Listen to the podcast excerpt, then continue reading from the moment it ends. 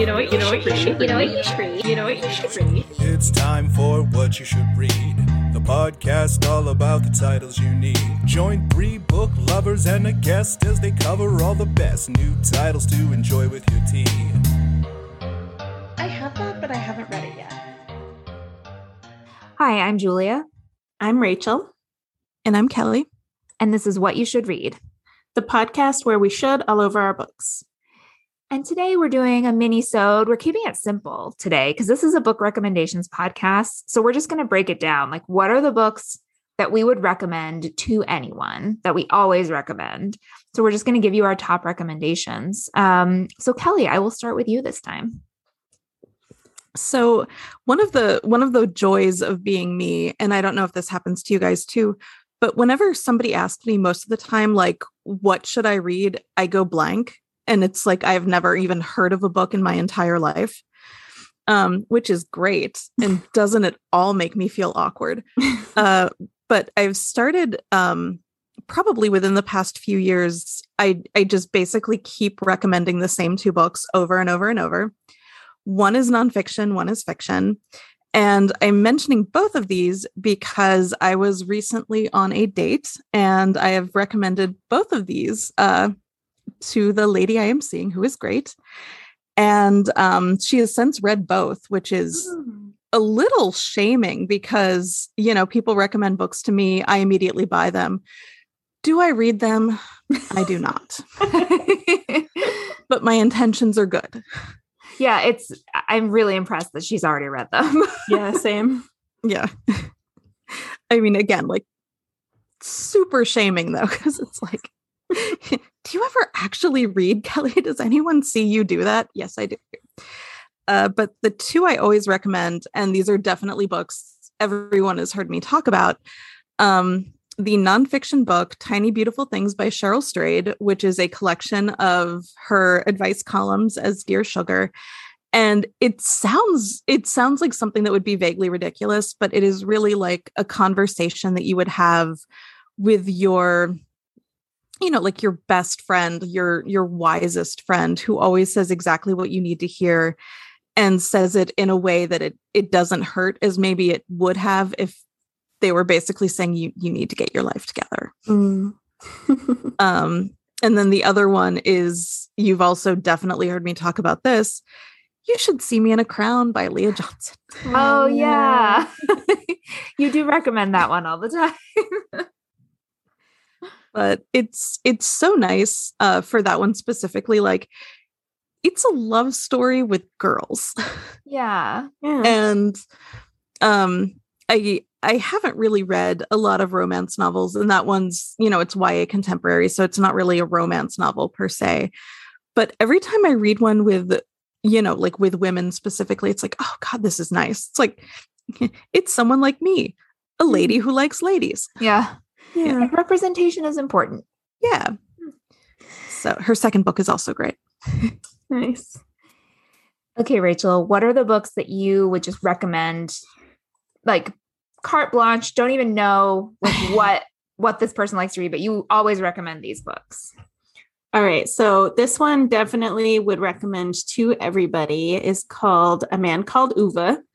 I know that I've um, mentioned this on the podcast before, but it's by Fredrik Backman. It's a uh, and translated to English by Henning Koch. Um, and it's about a man called Ove. Of course, he's the main character. Um, he's one of those grumpy old guys who's just like harumphing around the neighborhood. Um, he, we meet him as he has uh, is just retired, and um, he was kind of like forced to retire. He didn't really want to retire, but all the young men at his firm. Um, he's an, he's a, an engineer, and all the young men at his firm are like, "It's time for you to, you know, time for you to retire, old man." So he's kind of like forced into it. Um, so he's kind of, you know, and he's a widower, so he lives alone, and you know, you kind of see him like he does rounds in the neighborhood every morning. He lives in like a you know an, an association like a condo village um and he like makes notes and leaves like notes for people of like when they are doing things wrong like oh you're left your gate open or whatever. Um so he's kind of a curmudgeon. Um people in the neighborhood kind of just roll their eyes at him for the most part but there's some neighbors that try to like be friendly with him and he's like go away. Um and then he gets these new neighbors um who the you know the is like a mom and dad and two little girls um and they also like kind of tr- force their way into like being friends with him and he's very grumpy about it um and like throughout all this um a couple of things are happening. You're getting a lot of flashbacks to when he was a kid and also when he was a younger adult and he meets his wife and gets married and sort of about their life together um and you really see like how much he loved her and just like Mm. how much a part of his world she was Mhm. um and sort of how that really changed him when she passed away um and then you're also like watching as he's trying and failing over and over again to end his own life Oh. um so there's a lot of like sad parts of it mixed in with a lot of just like kind of funny antics of things that happen. Like there's this you know one of his things he tries to do is um, carbon monoxide poisoning by like running his car in the garage right? But then like he gets interrupted by the the f- new neighbors when they're like we need a ride to the hospital. Like you know my husband fell off the ladder. We need a ride to the hospital. And he's like what? And so like he has to like stop and like give them a ride to the hospital and they're like why does it smell funny in here? And of course the you know the mom is you could tell that she's like kind of catching on to what he's going through and and they kind of try to adopt him. It's so sweet. And that's all i'll give you for plot wise because i've given you a lot but there's a lot more to it. Yeah. but it's just one of those heartwarming stories of friendship and love and loss and you know you just want the best for everybody um there is a movie adaptation which is in swedish so you know uh if you don't speak swedish you got to watch it with subtitles but it's excellently done in my opinion. I think that they stayed very true to the book. Um and yeah it's really good. And i suppose they're supposedly making one in hollywood Yeah, I heard that too. starring tom hanks. Um we'll see how good he plays a curmudgeon but Well, I He's think very they changed talented. his main his name too. It's like a man called I want to say Oscar, but I'm like Oliver is right there. yeah i don't know what they made it yeah but you're right they definitely americanized his name but um That'll yeah, be good though. i'm sure it'll be great i mean tom hanks is Yeah, it's, he can do anything, and he's America's- up there. America's grandpa. So Yeah. um yeah, I would recommend that to anybody. Yeah. Um oh gosh, I have a hard time picking what else I would recommend. Okay, my my other book that I would recommend to anybody um, is called I Capture the Castle by Dodie Smith. And the reason I would recommend this book to everybody is it just it's just so beautifully written. It's told through journal entries from a 17 year old uh, girl named Cassandra. Um, you know, follows them through a few years. It doesn't, you know, not a ton. So she's still a young woman throughout the book. Um, they live, her and her family, her sister and her dad and her stepmother live in this rundown castle in England. Her father wrote a best selling novel and it's set in the 1930s. Um, so and his novel was like 10 or 15 years ago something like that um so they're kind of living in squalor at this point. He hasn't written anything since you know them they're not doing well financially. Um but hi her father's very eccentric and basically spends all day in his writing room um you know supposedly working on his next book. Um but they're they're kind of left to fend for themselves the women. Um, and then one day they get visited by two American men, brothers, who just happen upon their castle for I forget what reason.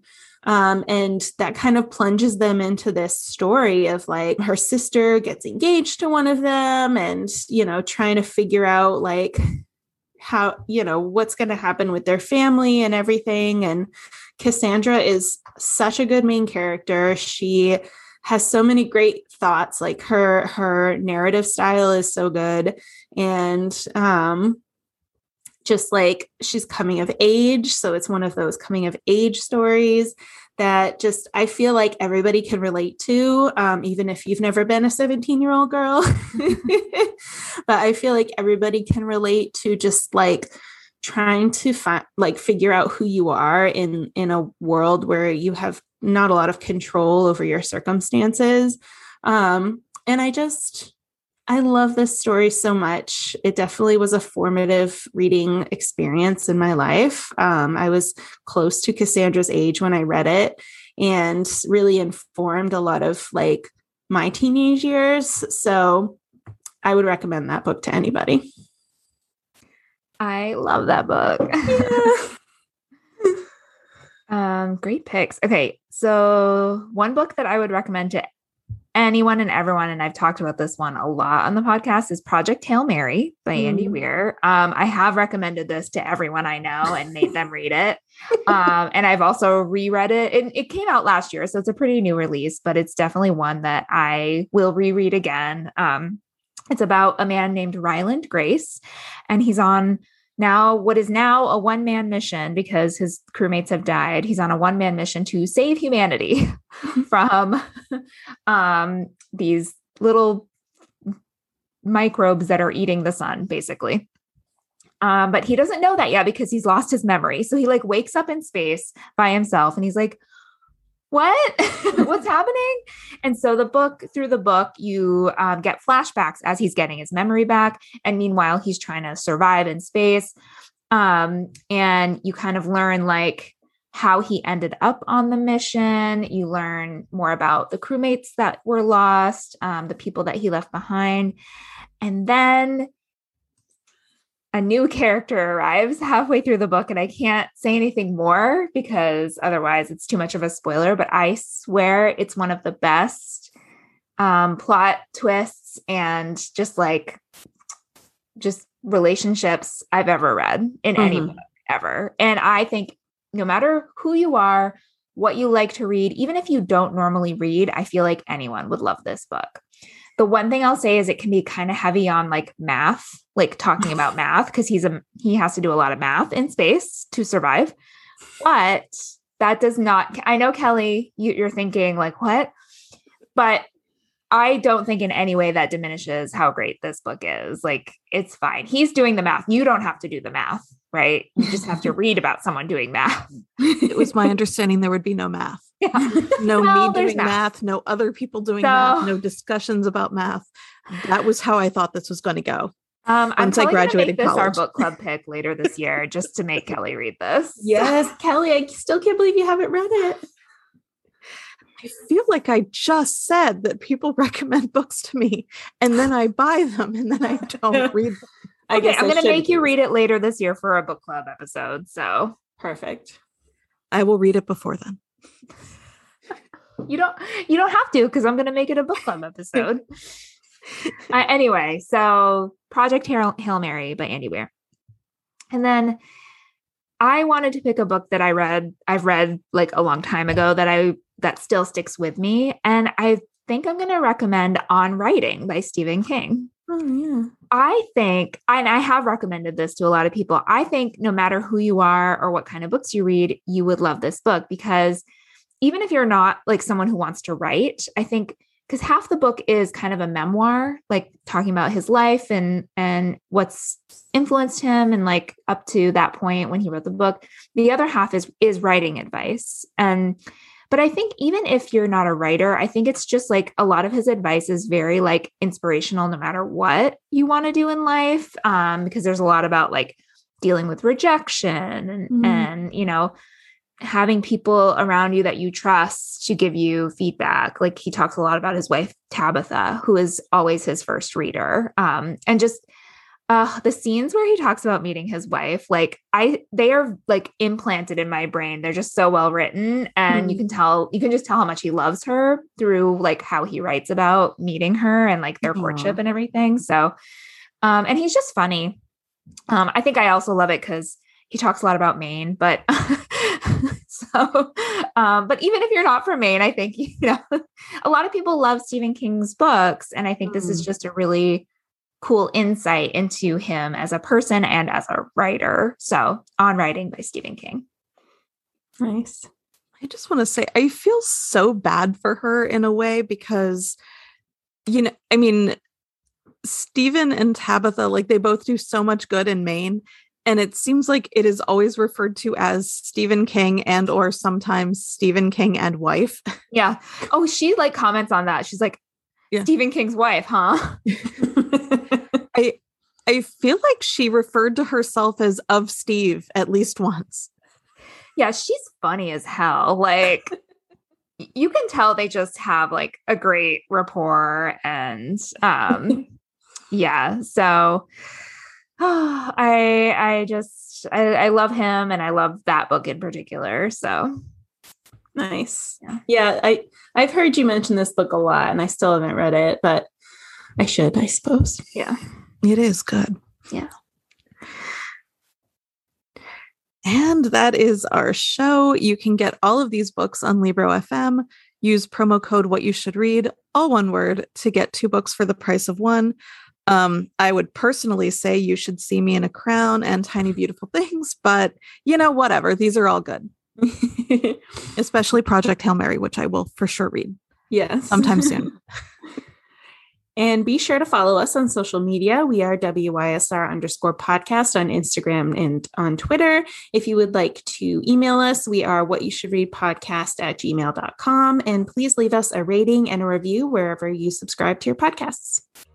And now you know what you should read You're welcome. You know what you should read. You know what you should read. You know what you should read. It's time for What You Should Read, the podcast all about the titles you need. Join three book lovers and a guest as they cover all the best new titles to enjoy with your tea. I have that, but I haven't read it yet.